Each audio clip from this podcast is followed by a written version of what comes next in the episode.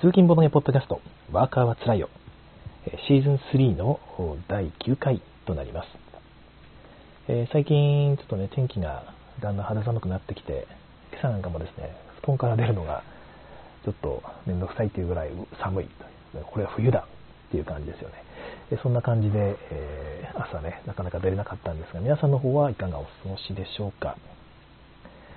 はい、えーとですね、このポッドキャストは、えー、ゲームメカニクス大全という割と分厚い本を最初の方から読んでいこうという趣旨で、やっております。シーズン3ですね。え以前は、ま通勤中にボードゲームのあれこれ雑談をしながらですね、私の通勤時間を過ごそうという、ま車通勤していたもので、え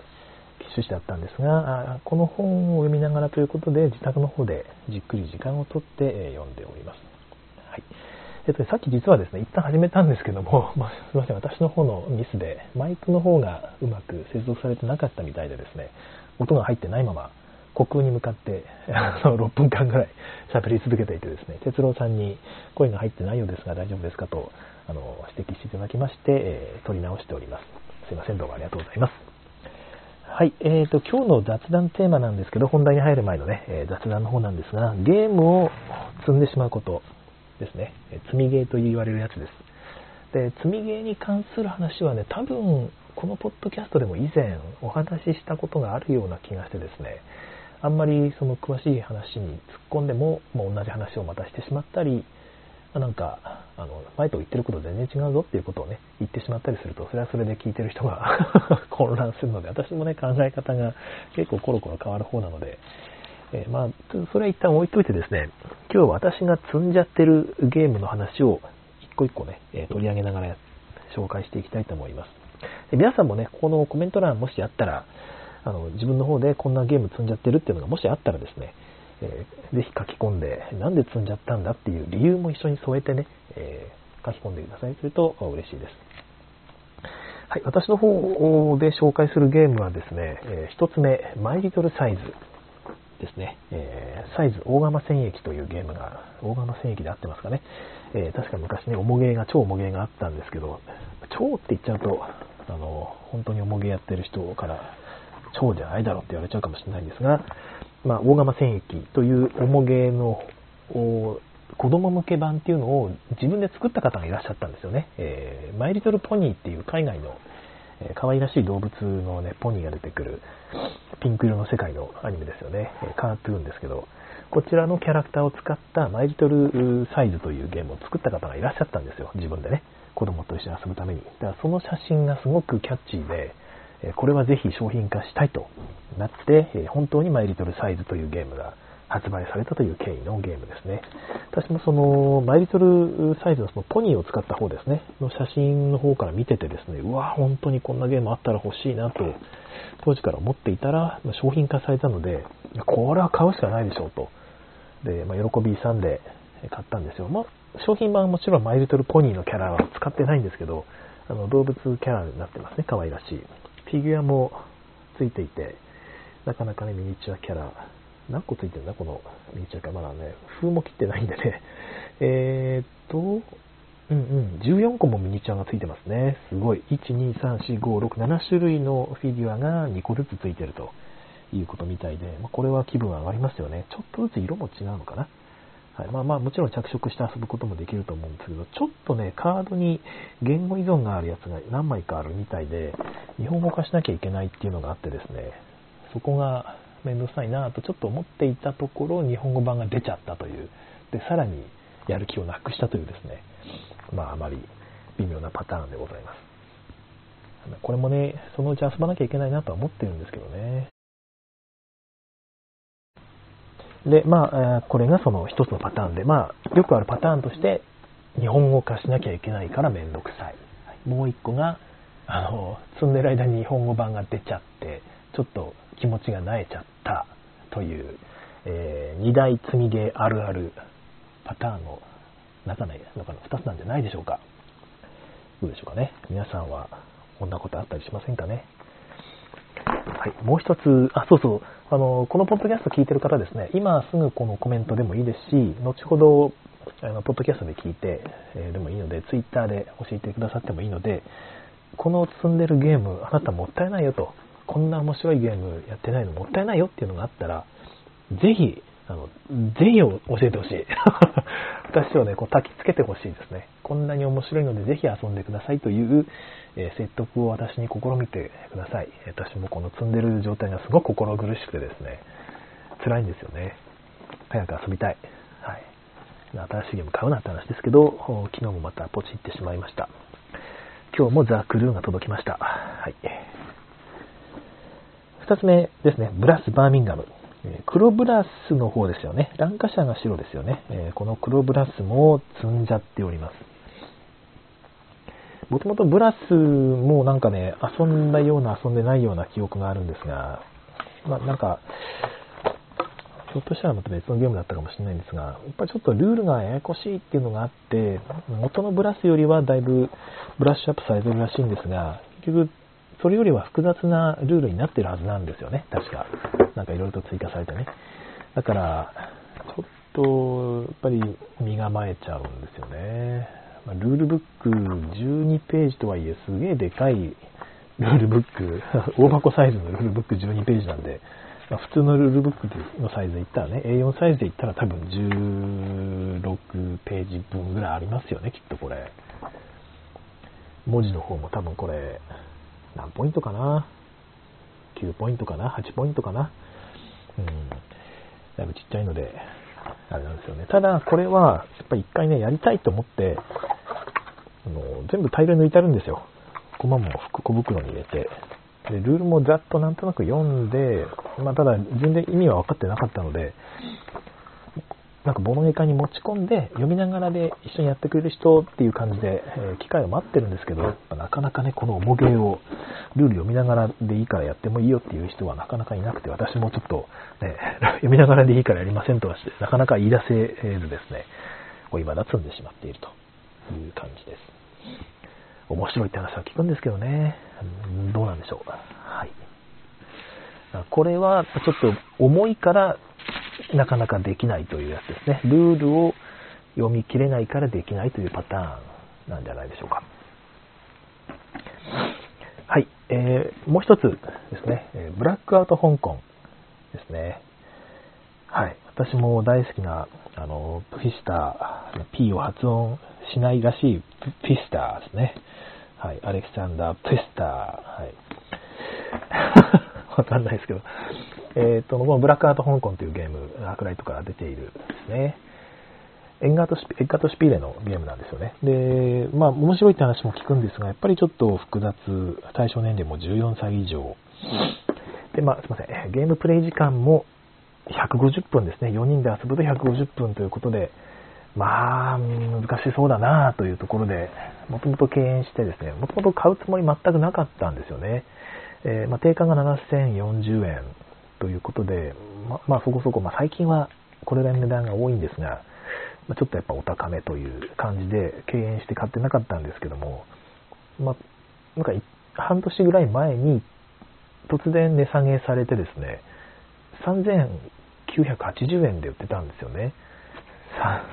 サンキュッパーって思って、サンキュッパーって言われたら、一応フィスターのファンなので買おうかなって思っちゃってですね、ポチったら届いたんですよね。ポチ、ポチったら届くんですよね。何なんだろうな、本当に。で、これ、結局まあややれてないのは、あの、昔から分かってるんですよ。その安い、安いから買うっていうのはダメだって。ね、安いから買うっていうのは絶対積むからダメだっていうのは分かってるんですけど、なんかね、これなら遊ぶかなと思って買ったんですが、遊ばないですね。ソロプレイ可能っていう言葉もね、書いてあるんですけど、これもちょっと惹かれるんですよね。おっと、今気づいたんですけど、箱底になんかプロモカード、あ、違う、差し替え用のデータか。あ、差し替え用のカードがついてますね。あ、すごい。まあまあ、これも含めてね、ちゃんと新品でついてるやつなので、いつか遊びたいですね。これ面白いんですかね？ぜひ面白かったら教えてください。ブラックアート香港。はい、えー、ここで哲郎さんから積みゲーのご紹介です。えー、デッド・オブ・ウィンター、えー、タイニー・エピック・ゾンビーズ。ああ、いいですね。アメゲーですよね。えー、理由は、アメゲーを遊べるシチュエーションがあまりないのに、好みだけで買ったため。ありますよね。そうそうそうそう。そうなんですよ。自分が好きだから、このテーマ好きなんだよなーって思って買うんだけど、結局それを遊ぶ環境がないと、いつか遊ぶためにってね、買ったわけだけど、そのいつかは一体いつなのという、そういう悲しい結果になってしまうんですよね。私もそういうゲームあったような気がするけど、最近はもう買ってないから、買ってないかな。そういうゲームを買わないようにしてますね、最近は。無理やり付き合ってもらってるとかね。えこの間買ったマラカイボなんかも本当は私回せる環境に本当はないんですけど、一緒に遊ぶ人に無理やりこう遊んでもらってます。でも最近またね、ちょっと重げ付き合ってくださるような、あの、メンツに誘っていただきまして、そこで遊べるかなっていうちょっと期待を込めております。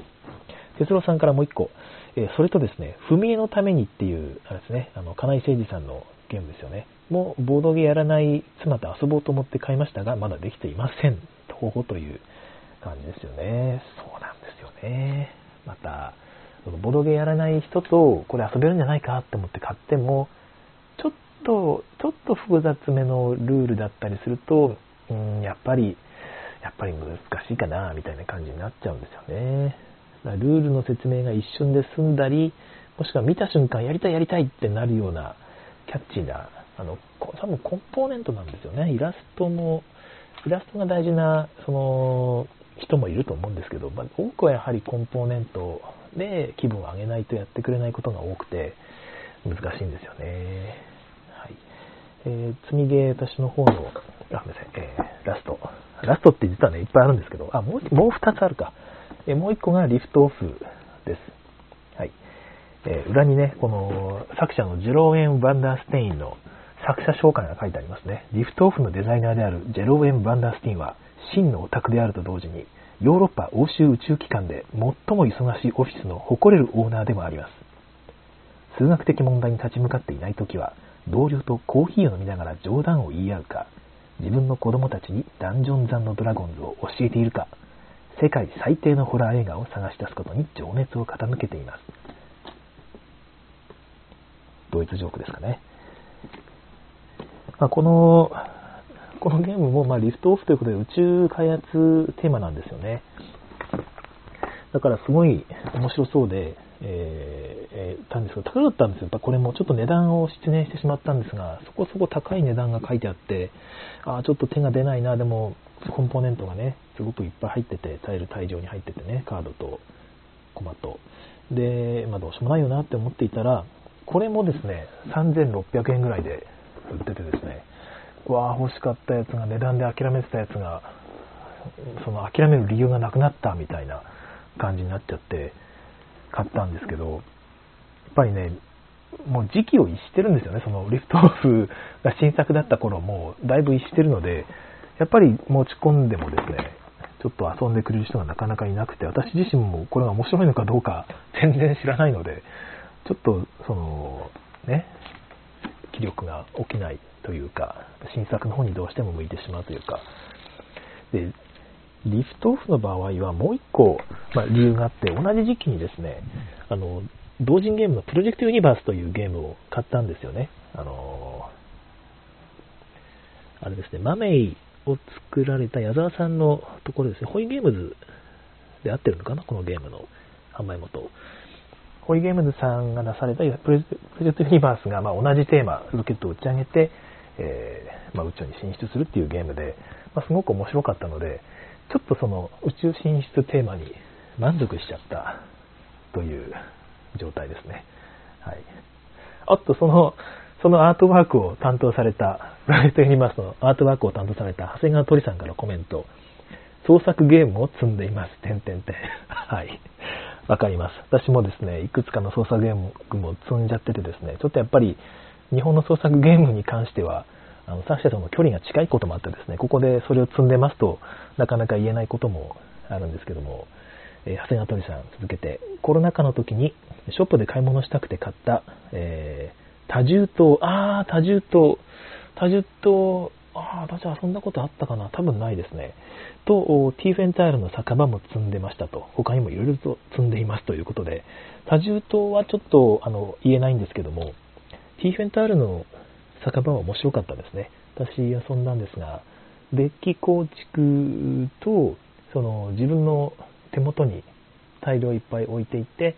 ちょっとエンジンビルドですよね。エンジンビルド要素もあってですね、で、ルール、まあ、その要素が多いので、複雑なんですが、やること自体はそんなに複雑じゃないという、まさにあのいい感じのユーロゲーム、モダンユーロですよね、になっていたので、おすすめだと思います。ちょっと間違いやすいルールとして、手番で買える同じカードを何枚も買うことできないっていうルールがあるので、そこを気をつけないと、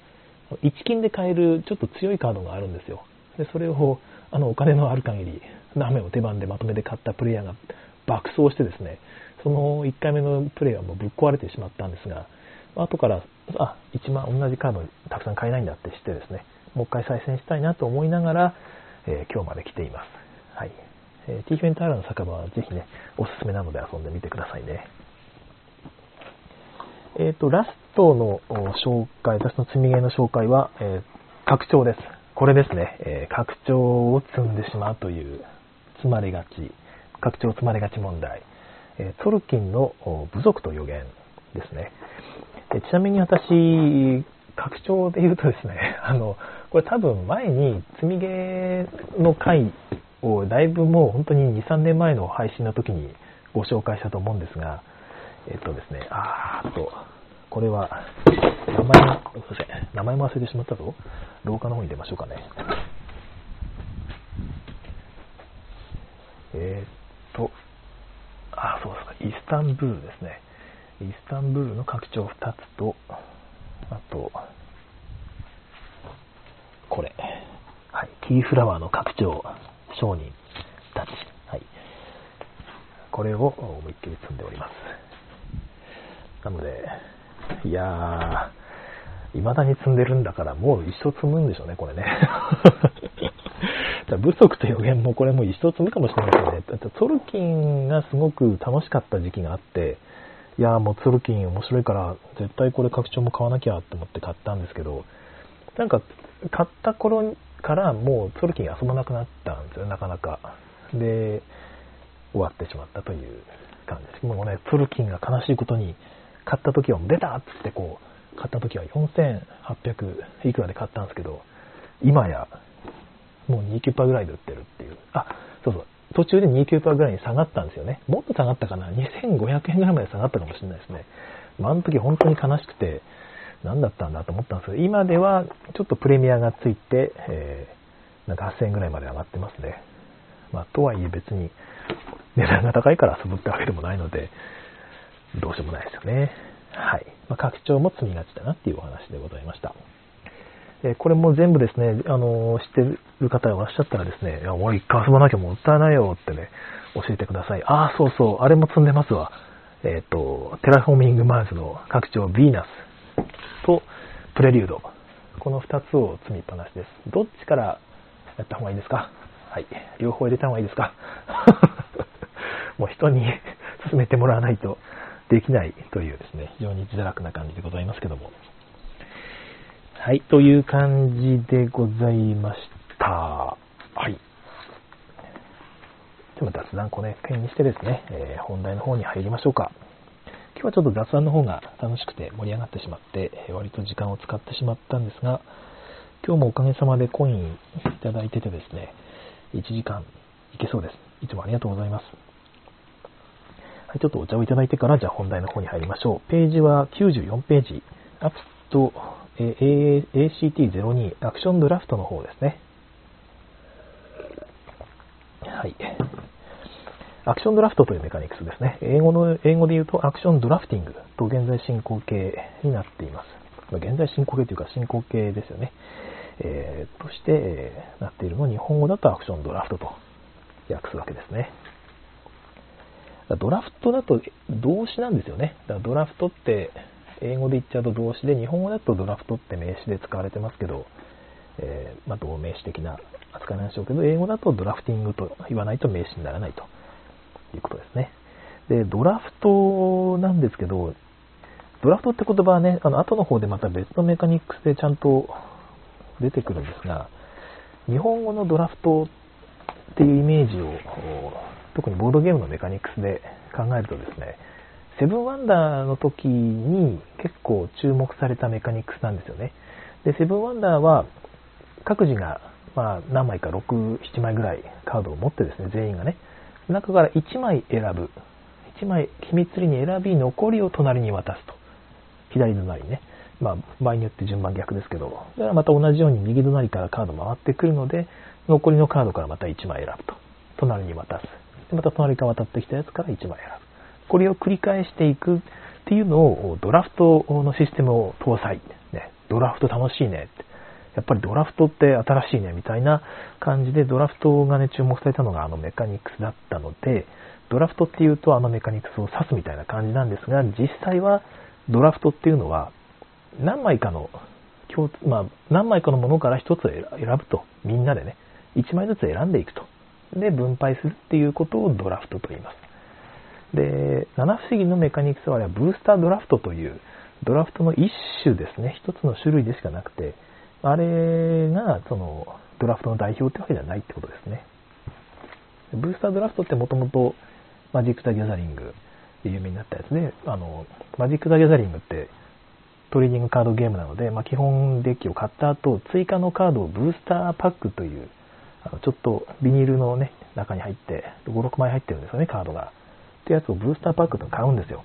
だからそれで、えー、試合をするときに、全員が、その、まあ、デッキの構築からやっていくっていう遊び方があってですね、全員がパックをこう1個ずつ持ってるんですね。で全員同時にビリッと破って、開けたやつですね、何枚か入ってる。その中から1枚だけオフ施設を抜くと。で残りを隣に渡すっていうことをやって、公平な状態でデッキ構築をしていってから、さあじゃあ勝負しようっていうやり方があるんですね。それがブースタードラフトと言われているもので、世界七不思議はそのブースタードラフトって仕組みをこのボードゲームに取り入れたという流れですね。ちょっとすみません、ドラフトの説明が長くなってしまったんですが、このアクションドラフトというメカニクスは、えー、場に、まあ、共有プールって書かれ方がされてますけど、場にですね、様々なアクションがあると。収穫とか、えー、種まきとか、販売とか、売却とかですね。まあ、なんかいろいろあるわけですよ。そういうアクションの中中から一つを選んで実行すると。これがアクションドラフトです。はい。で、利用できるアクションの数には限りがあると。まあ、無限にアクションの種類があるわけじゃなく、えー、みんなで取り合うってことですね。で、一人がアクションを選択すると、そのアクションは再び選ぶことができないというようなあ基本的な特徴があります。で、まあ、これを聞いて、なんかワーカープレイスメントに似ているなと思われた方は、あのその通りで、ワーカープレイスメントっていうのはアクションドラフトの一種だというふうにここにも書かれています。まあ、そのワーカープレイスメントと呼ばれることもありますよということですね。だからアクション、あれはアクションドラフトの一種だと言っていいんじゃないかと思います。はい。で、解説の方に移りますと、アクションドラフトっていうのはですね、アクションの選択をするということ自体で、えー、プレイヤー同士のインタラクションを生み出すということです。普通はアクションってまあ自分の手番で好きなアクションできるから、その辺は自由度があるはずなんですが、そのアクションを選ぶということ自体にもインタラクションが始まっていると、取り合いが始まっているっていう、えー、そういうものを生み出すというゲームです。まあ、早物勝ちっていうのはどんなゲームでも、まあ、面白いですよね。面白いというか、私は好きですね。早物勝ちのシステムっていうのは。っぱりあれを取らないと、あの人にあれ取られちゃうから、先にあっち取った方がいいのかなって悩む、あの瞬間でね、やっぱり結構楽しいっていうか、なんかドキドキしますよね。はいえっ、ー、とですね、前、単純、単オーダーのチャプターの方でです、ね、役割順っていう、あれです、操り人形のメカニクスを紹介しましたけども、あれもアクションドラフトの一種だというふうに書かれています。アクションドラフトを、アクションドラフトっていうこの、まあ、仕組みですよね、を実際に実装すると、その実装っていうのは、あの形動く形で、えー、やると。それが役割順っていう形に、まあ、なったりするということでしょうかね。はい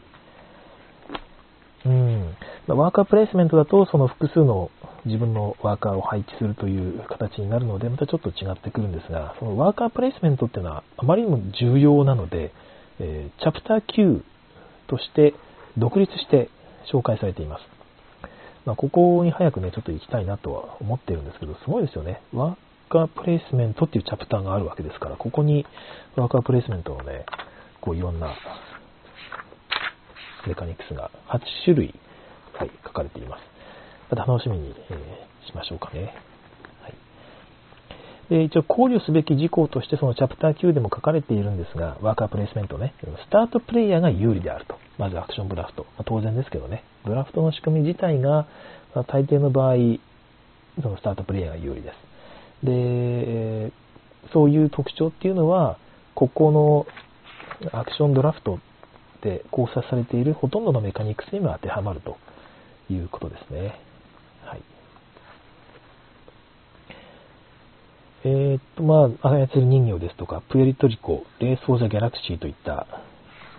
その前の単純の方で出てきたやつですよね。この辺は、だから役割順のところで出てきたんでしたっけね。役割順のと、そうですね、役割順のところで出てきたようなあゲームたちがここの例としても出てきていますけど、もっと面白いのがですね、ダイスプールというメカニクスですね、ダイスプルというか、その、え、あ、え、RES19 って言われてるアクション。あ、そうか、ダイスセレクションっていうメカニクスがここでも紹介されていてですね、その、そのメカニクスが、このアクションドラフトの実装として使われていると。また実装って言葉が出てきましたけど、実装って何かっていうと、例えばその、棚を作ると。木工、木工作でね、棚を作るっていう時にその棚っていう概念ですよね。その概念がメカニクスに相当して、じゃあ棚をどういう形で作るのと。あの例えば箱型の板のその箱箱になっているものを積み上げ3段積み上げれば3段ボックスになるじゃないですか。それは棚の実装のやり方として箱型のものを積み上げるという実装があると。でもう一個は板状のものをこう貼り合わせていって中に仕切りをつけて棚を作るっていう実装方法もあるんですよ。で、そういう時に棚の実装方法として箱を積み上げるっていうやり方と板で仕切りを作るっていうやり方、実装の方法が2種類ありますよみたいな言い方をします。だからこのアクションドラフトの実装としてダイスセレクションがあるということですね。で、ダイスセレクションって何かっていうとダイスピックのことです。日本語で言うとダイスピックとか、え、ダイスピックであ、まあ、ダイスピック以外ではあんまり言われないのかな。はい。えー、まあ、大選択とかいう感じで言われているメカニックスのことですね。だから、具体的に言うと、アクション選択フェーズの開始時にダイスをゴロゴロっと振ってですね、えー、で、それを各プレイヤーが1個ずつ選択していって、出目に対応したアクションを実行していくという感じのものとしてよく実装されるんだって書かれていて、ここの項目でいくつかご紹介されているものも、ラグランハとか、えー、ウォーブ・ザ・リング、イスファハン、コインブラ、ダンジョン・ロード、ダンジョンロードは違うか。まあ、この辺が全部その、まさにダイスピックというかダイセレクションなんですよね。だからこういうアクションドラフトっていうのを作りたいと思った時に多分そのダイスセレクションがやりやすいんだろうなっていう気がいたします。はい。そうですね。えラグラン波では4が出たダイスは全て4コインを取るというアクションスペースに置かれると。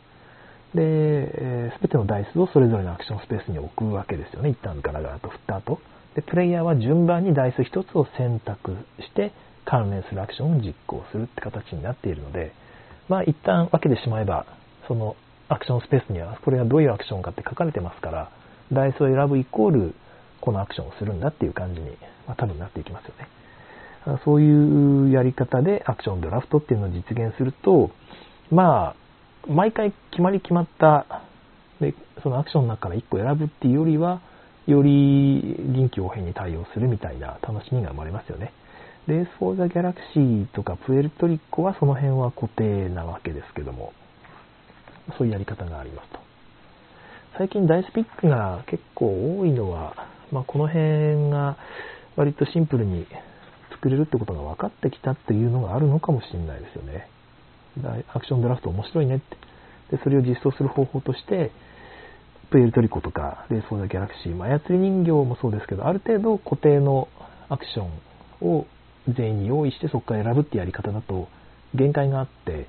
でも、ダイスピックの方向、まあ、ダイスセレクションのやり方にすれば、毎回、そのね、ランダムにバーッとアクションが出るわけで、ま、どれ選ぼうかなとか、今回これが出たか、やっと出たかみたいな、そのばらつきが出て楽しいですよね。これをカードで実現しようとするとちょっと面倒ですよね。デッキから5枚引いて、どのアクションをするってやると、まあ、ばらつきも出るとは思いますけど、もうあのアクション出たから今後出ねえとみたいな変な読みが発生しちゃって、それはそれで面白いゲーム作れるのかもしれないですが、多分まあ合わないかな。ダイスの方が多分合いますね。うん。えー、っと、はい、えー、っとですね、別の編集としては、すべてのプレイヤーが2つずつアクションダイスを選択した後、残ったダイスで全プレイヤーが最終アクションを実行できるというのもあると。うん、あこういうやつありますね。なんかちょっと名前を忘れてしまったんですが、まあなんか残ったダイスはみんなで使えるよっていうやつ。紙ペンゲームでこれはまあよくありますけどね。あれもアクションドラフトって言っていいのかな？なんかね、その、色と数字が書かれたダイスを振って、そのダイスを取って、その色と数字の、色のところにその数字を書き込めますよみたいな紙ペンゲーム結構ありますけど、これそれもアクションドラフトと言っていいのか、まあ、これはダイスセレクションなんでしょうね。はいまあ、残ったやつはみんなで実行できる。で逆に、えー、あのー、あ名前を忘れてしまったんですけど、残ったダイスが今回のその悪いことが起きるイベントの色を表しますみたいなやつもありましたね。あれは 私は好きなゲームですけど、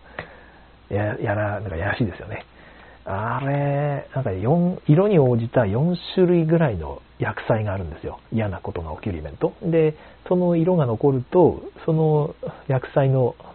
マーカーが1個進んでですね、まあ、3マス目ぐらいまで行くとその薬剤が発生すると。はい、馬車にあの入ってる荷物が半分になりますとかね、燃えちゃいます、火災発生ですとかね、あとなんか馬車が1個ぶっ壊れますとかね、そういうやつがあって、馬車たくさん持ってる人は、いや、やめて、ひーってなったりですね。あと人をいっぱい雇ってる人が、人一人当たり薬が一つないと、その人死にますみたいな、そんなイベントが起きたりするので、そのなんだろう、人が死ぬイベント、薬剤が起きるのは俺関係ねえから、この色残してもいいやみたいな、そういうちょっとインタラクションが起こったりしてですね、まあ面白いゲームでしたね。名前なんていうゲームでしたっけ？パイオニアデイズだ。思い出した。はい。パイオニアデイズ。そういうやつもありましたね。あれはまさにアクションドラフトでしたね。まあ、アクションドラフトというか、大セレクションを使ったアクションドラフトでした。はい、96ページ、2ページの方、次のページに移って、えー、っと、まあ、ダイスプールに基づくアクションドラフトシステム。まあ、さっき、まあ、さっきから説明しているようなダイス、ダイスプールプールっていうのは、あの、ダイスがたくさんあるような状態、まあ、カードがたくさんあるような状態、何かが、こう、ドサッとたくさんあるような状態のことをプールと言いますけど、そのダイスプールに基づくアクションドラフトシステムでは、またこれも出ましたね、完璧な計画を立てることが難しいと。この本でよく出てくる完璧な計画という言葉が、ここでも使われてますけど、まあ、なんかその完璧な計画を立てるっていうのはゲームの楽しみの一つでもあるわけなんですね。けども、このアクションドラフトシステムではそれが難しいということで、難易度が高いと言うべきなのか、それは諦めた方がいいというべきなのかは多分バランス調整によるんでしょうかね。えー、で、まあ、さらにプレイヤーは自分の計画だけではなく、他のプレイヤーが必要としそうなものも合わせて考慮しなきゃならないと。結局、このダイス残しちゃうと次の人あれ取るよなって。収穫したがってるもんな。先に取っちゃえっていうやつですね。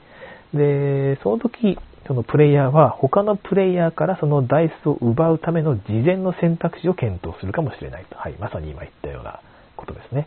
いや、本当は自分はこれがやるのがベストなんだけど、次のプレイヤーがあれにあれを取られるよりは、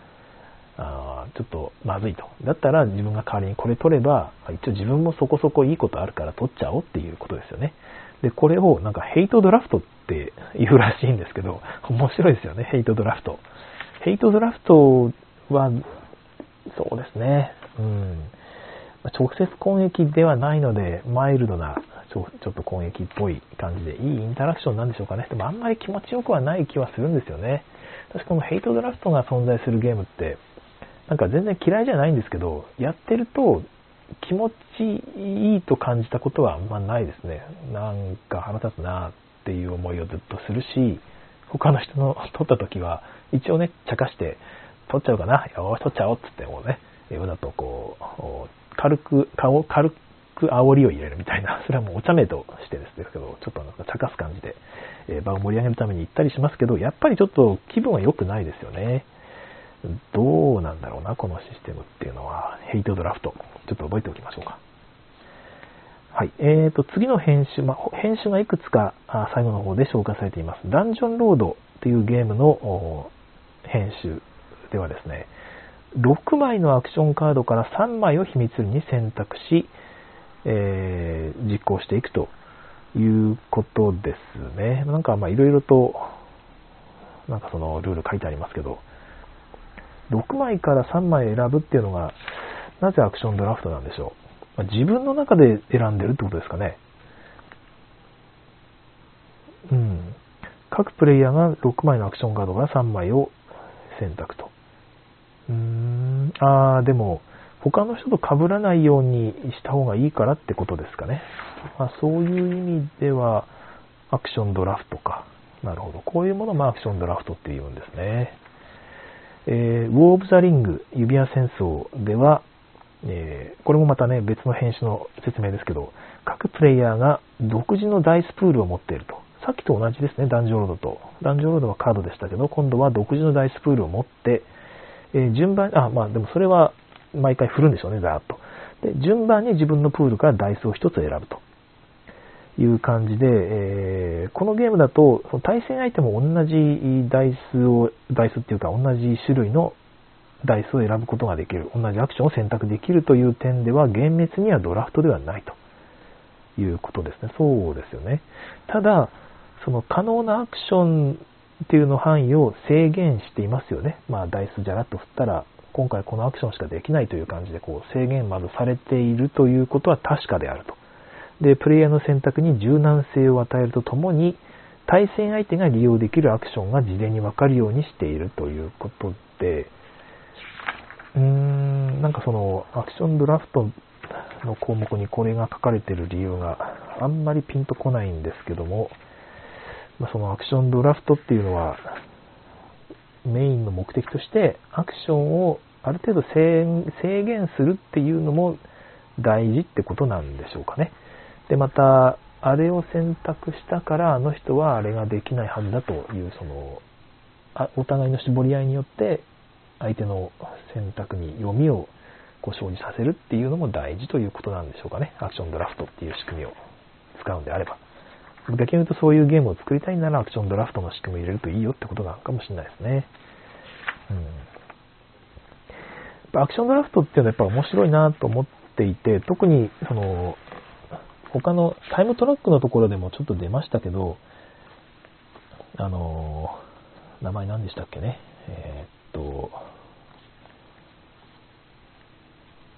は、ん？あれですね、ショークラマーの作った、えー、っと、名前が出てこない、本当にね。なんとかワーゲンですね。タイムトラックのとこですね。タイムトラックあったあった。はい。クラフトワーゲンですね。クラフトワーゲンがタイムトラック形式でアクションタイルが並んでいるという状態になっていて、まあ、あれも一種のアクションドラフトだと私は思うんですが、それがタイムトラックという形で実装されているんですよね。ああれが面白いなと思っていて、ああいう感じのアクションドラフト、その今回実行できるアクションは、これ、この種類でこの数しかないんですよって状態を作り上げて、それをみんなに取り合いさせるっていうゲーム。なんか面白そうですよね。で、ここまで言って思ったんですけど、それが、あれですね。大セレクションで簡単に実現できるのか。なるほど。はい。まあ、イスワハンみたいな話ですね。イスワハンはできる内容がだいぶシンプルになっていて、さらにわかりやすいですが、あんな感じのゲームがちょっとまた作れたら面白いなとは思っています。哲郎さんからクラフトワーゲン。はい。すいません。ありがとうございました。はい。そうですね。アクションドラフトって仕組みはやっぱりね、えっ、ー、と、結構広い枠組みなので、いろんなゲームに応用できるし、まここで書いてあるように、スタートプレイヤーが有利であるっていうのは、ちゃんと検討しなきゃいけない問題だろうなとは思います。ね、ゲームの根幹であるアクションっていうのをドラフトしてる部分で、先手有利ってなっちゃったらですね、そりゃ先手だいぶ有利ですよね。まこれをうまく解決する方法みたいな話は、ここには全然書かれてないです。まあなんか手番順のところで解説されてるからそこを参考しろってことですかね。はい。じゃあ次の項目に行きまして、97ページ。ACT03 アクションの回復ですね。これはまあシンプルな話だと思うんですけど、ワーカープレイスメントでもありますよね。ワーカー使い切ったら一旦全部回収しないとダメという。それがアクションの回復です。で例えばあとカードをプレイして、まあ、全員が同じセットのカードを持っているとでそれぞれのカードには異なるアクションが書かれている、まあ、同じかもしれないですけどで中には強いアクションのカードもあったりするわけなんですが使ったら一旦その前に置かれてもう使えなくなるとじゃあ次はこれを使うこれを使うみたいな感じでやっていくんだけどどっかで回復っていうのをやると使ったカードをもう一回手元に返ってくるっていうメカニクスです。まあ、重げ遊んだことがある方は、おそらく1回ぐらいは、ね、こういうゲームで遊んだことがあるんじゃないでしょうか。えー、っとですね、センチュリースパイスロードが上がってますね。確かに。あれもそんな感じですね。使うと1回、一旦こう前に置かれていって、えー、なんか休憩しますって言うと、全部戻ってくる。はい、グルームヘイブン、私やったことないですが、この仕組みがあるそうです。スピリットアイランド、アサルト・オブ・ザ・ジャイアント、などが挙げられていますね。で、この仕組みですね、使う、これはプレイの効率性に焦点を合わせると。これを使うことで、えー、一回アクションを使いますよね、無駄に。無駄にというか、回復しますということでアクションを使ってしまうので、頻繁に回復するほど、その、不利になると。だからできれば、まあ、次のページ行きますけど、できるならばなるべくたくさん全部のカードをちゃんとうまく使ってから回復ってやれば、まあ、その分回復する回数が減らせますよね。まあ、もちろんね、こういうゲームを遊んだことがある方は、ま当然分かって、まだ言われなくてもね、分かっていることだと思うんですが、まあ、逆に言うと、こういうメカニクス前にすると、多くの人がそういうふうにプレイしようとしますよね。そこはゲームデザイナーがちゃんとうまいことこういうプレイヤーを誘導できるという意味で優秀なメカニクスなんじゃないでしょうか。この回復っていうものをですね、うまく一回休みっぽく見せない仕組みにしてるいい例がですね、あって、まあ、これ、私が知ってるっていうだけで、他のゲームでもいっぱい採用されてるのかもしれないですが、あの、同人ゲームのマネイっていうゲームですね。あの、可愛らしい豆のイラスト、長谷川、えー、っとですね、井上治さんですね。井上治さんが描かれた可愛らしい豆のキャラクターのイラストが描かれたマメイというゲームで、あれって基本的に手札を取っていてセットを作ってですね、で、盤面上に、その、同じカード2枚とか、同じカード3枚とか、連番とかっていう役が書かれているんですが、その役のところにマスが書かれてるんですよね。だその役を達成するためには、そのマスに自分の駒を1個置かなきゃいけないんですよ。で、その駒を早取りになっているので、誰かが先に達成しちゃうと、もうその同じカード3枚っていうセットは作れないみたいな早取りになっているんですが、その駒自体がですね、あの、ただではもらえないんですよ。えー、1回休憩みたいな感じで、その、駒の獲得っていうアクションをしないともらえなくなっていて、それがね、すごくいいんですよね。まあちょっと今回のアクションの回復とは全然違うんですけども、そんな感じで、えー、まあ、うまく一回しゃがまないと、ゲームがど、どこでしゃがむかというところですよね。このアクションの回復でもおそらく、そういうどこでというのが、あゲームの肝になってくる部分はあると思うんですが、マネーでは、それがね、うまく、なんか、一回休みじゃなくて、あれを取るんだってアクションとしてこう表現されているので、いや、うまいなと思ったことがあります。はい。えー、まあそんな感じですね。で、えー、98ページの方に戻ると、アサルト・オブ・ザ・ジャイアントっていうゲームでは、アサルト・オブ・ザ・ジャイアントですね。はい。えー、ではですね、移動攻撃徴兵同盟、えー、リーダーというアクションがあるんですけども、これもさっきと同じですね。一旦移動を使うと、その回復ということをするまでは使えないと。で、そのためにですね、結局全部バラバラでやっていかないとダメだということで、こういう風なメカニクスを採用すると、その割と長期的な数ターン先まで計画を立てるというようなゲームになります。ということが書いてあります。えー、まあ、そういうでそうでないものと比べて極めて戦略的な感覚を得られるということですね。で、また対戦相手は、このこっちがもう移動アクション使えないと。移動を使ってるから。だから自分がこっちのエリアに移動しても対応できないぞみたいなことも起こるので、まあ、戦術的なプレイも加えることができる、ね。戦略的な感覚を得られつつ、戦術的なプレイも加えることができる。素晴らしいじゃないですか。アクションの回復。はい。えー、この計画の部分に多くのゲームでは優先順位付けが、ああをちゃんとしたプレイヤーが報われるように思考を凝らしていると。うまく計画して、その、これより先にこっちをやった方がいいというですね、ことをうまく考えた人がちゃんと報われるような思考を凝らしているということです。例えば、アサルト・オブ・ジャ・ジャイアント、また出ましたね、えー、はですね、なんと、すごいですね。移動カードっていうのをプレイしたときに、えー、回復カードので一旦全部カード持ってきますよね。で、すぐに移動ってやると、1回しか移動できないんですよ。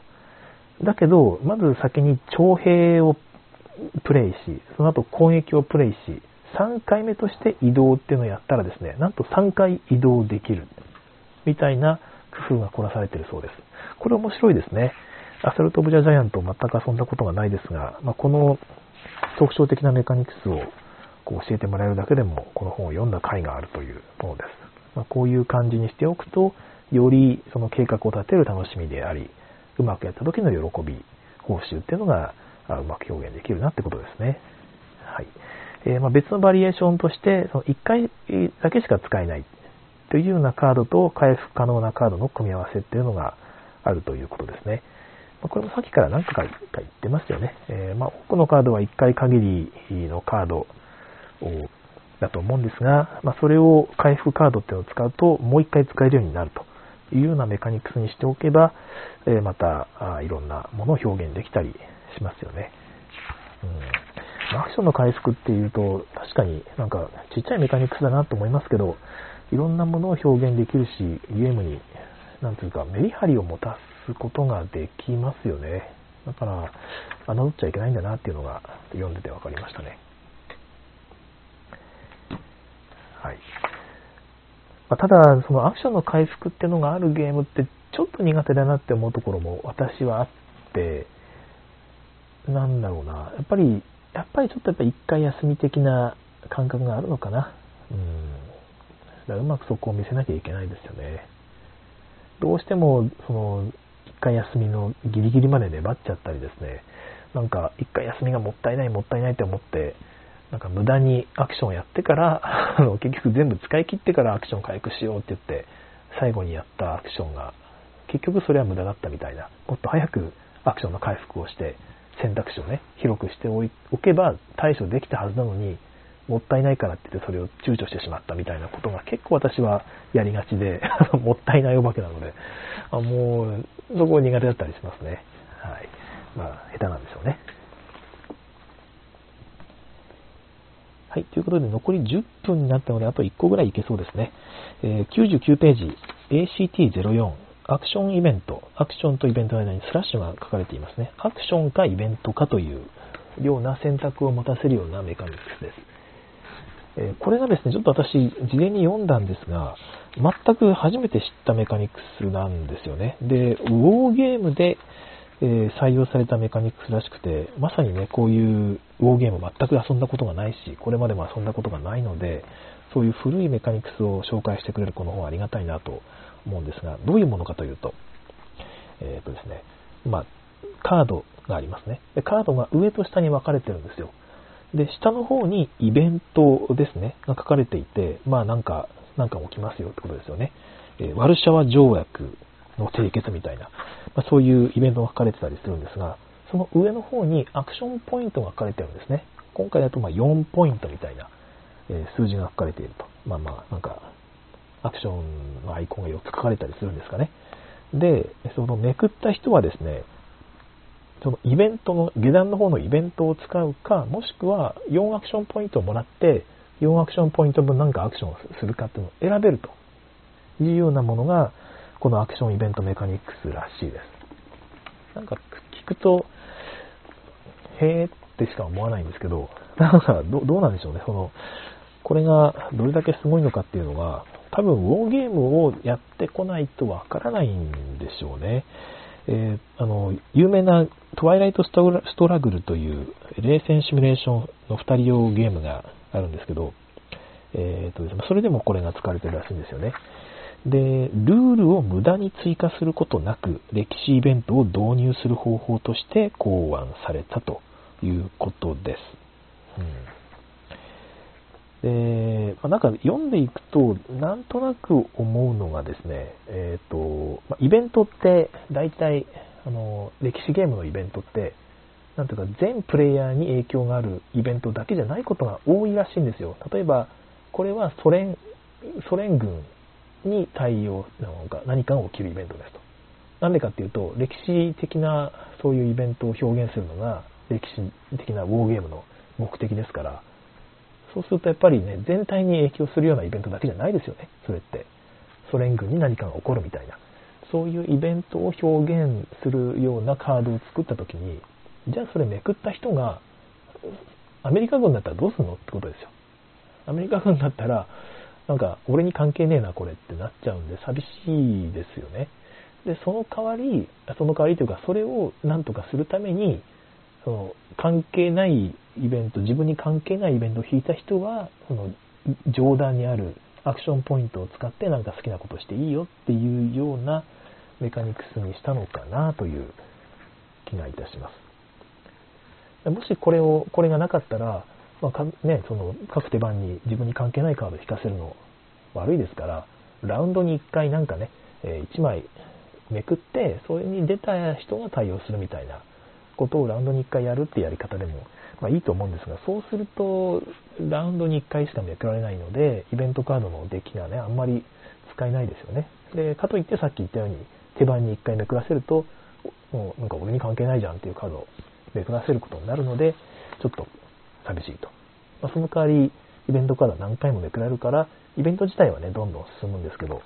でそのいいとこ取りをしたのが、このアクションイベントってメカニクスなのかなという気はいたします。はい。でまあ、これが聞くと、別に歴史ゲーム作んないし関係ねえなっていう気はするんですが、でもこれを聞いて私ちょっと思い出したのはですね、あ、えっ、ー、と、その前に哲郎さんから別名カードドリブンってやつでしょうか。よくわかってないですが、そうですね。まあ、カードドリブンっていうのは、まあ、カードに書かれている内容がそのゲームを進行していく一つのエンジンになっているようなゲームのことだと思うんですが、カードドリブン、カードドリブンなゲームっていうと何になるんだろうな。TCG なんかはもうカードドリブンと言っていい気はしますけど、そうするとね、あの、大抵のカードゲーム全部カードドリブンってことになっちゃうんで、多分乱暴な、それはカテゴライズだと思うんですが、うん、そうですね。ナラティブなゲームですね。カードをめくって読ませるみたいなのはカードドリブンと言っていいんでしょうね。はい。まあ、カードのテキストが基本的にはゲームの進行の中心になるようなゲームがカードドリブンという意味では、このアクションイベントもまさにそのカードドリブンなゲームを作るときに、そのプレイヤーによって、えー、そのめくった内容のその選択肢を増やすということになっているのかもしれないですね。哲郎さんの言う通り。はい。で、まあ、この、さっきちょっと言いかけた内容に戻るんですが、この、大丈夫かな？時間。あ、あと5分ぐらい。この、上段に何か別のことが書いてある。下段に書いてある別のことが書いてあって、どっちか選べるって仕組みを、ロココの仕立て屋で見たことがあって、他のゲームでもいっぱい見たことがあるんですが、全部忘れてしまったので そのロココの仕立て屋を思い出したんですよね。であれで、えっと、素材を、素材というか資材を取るときに布の色を今回は青い布が欲しいとか赤い布が欲しいみたいな感じでセットコレクションするんですよ。で、場にその布の色がたくさん3色2色ぐらい描いたタイルがいっぱい置いてあるんですけど人によってはやっぱり今回俺青い布もういらねえわってプレイヤーやっぱ出てくるんですよね。そうすると、一部のプレイヤー、中には1人しかもうね、青い布を狙ってる人いない状態が生まれるかもしれないじゃないですか。でそうすると、その布タイルの取り合いが起こらなくなっちゃうんですね。もうあの人しか取らないから、あれはもうずっと残ったままになるんだろうなって、いいな、みたいなことになりかねないんですが、ロココの仕立て屋はですね、仕立て屋の場合は、そのタイルの上段に別の資源が書かれてるんですね。そこで言うと糸なんですが、糸は全員が欲しいんですよ。で、糸が、ま黒い糸2個と白い糸1個みたいなのが書かれて書かれていると、下の布いらないけど、上の布欲しいから、取っちゃうんですね。他のプレイヤーが。そんな感じで、えー、その、セットコレクションをさせるときに、まあ、セットコレクションじゃなくてもいいや、資源の取り合いをさせるときに、えー、まあ、そのタイル自体に、えー、で表現されているどっちが取れるっていう内容をちょっと選択肢を与えてあげると、より取り合いがその熾烈になるのかなという気がします。結局このアクションイベントでやってることも、まあ、まあまあ対極的に見ればそういうことなんだろうなと思うと、そういう部分に使えるのかなという気がするので、ぜひ自分のゲームでですね、割とこれなんかあんま取り合い思ったより起こんないねって思ったら、その上の方に別の用途に使える、まあ分かりやすいところで言うとお金とかでいいですけども、お金のアイコン書いておいて、いらない人は上の方の効果使ってもいいよってしておくと、より取られると。自分しかいらないと思ってたはずが、他のプレイヤーに取られちゃう。早く取らないといけないんだけど、別のこともやんなきゃいけないから、どうしようどうしようっていうこのジレンマをちゃんと生み出せるんじゃないかなという気がいたします。はい。これも私がなんか別のゲームで使おうかなと思ってたネタなんですけど、はい。えー、思わず言っちゃいました。まあ別に大した内容じゃないんですけどね。はい、えー、っと、今日は101ページまで読んでいきましたので、次回102ページのコマンドカードというところからいきます。ちょっとね、その次のコマンドカードって内容もウォーゲームから来ているみたいで、やっぱ、このメカニクスの部分って結構、ウォーゲームから来ているものが多いんですね。まあ、ね、その辺全然知らないので、ありがたいなという気がします。はい、まあ、今日はここら辺までにしておきたいと思うんですが、何かご質問などはありますかね。はい、長谷川鳥さんからね、いろいろ気づきがあっていいですよね。ということで、そうなんですよね。ウォーゲームは、まあ古いから、ちょっと、なんていうか、学ぶことなんかもうないな、みたいなことを、まあ、そんな、あのそんなこと思ったりしないんですけど、なんとなく多分ちょっと心のどっかで思ってるとこあるんですよね。そんな古いゲームを今更やってもな、みたいなことが多分あるんですけど、やっぱこうやって見ると、やっぱなかなか学ぶことが多いなという気がしています。かといって、やっぱりそんなに興味はないのでね、あの、実際にやろうとまでは思わないので、こんな形でまとめていただけてるとね、そのエッセンスだけ抽出して教えてもらえるっていうのはすごくありがたいですよね。はい。鉄棒さん、あっという間の1時間ありがとうございましたということで、そうですね、えー、こちらこそありがとうございました。こんなところで、無理やりギリギリまで待つ必要もないので、あと2分ぐらいありますが、終わりたいと思います。それでは今日もね、聞いてくださいましてありがとうございました。次回更新をお楽しみに。さようなら。おやすみなさい。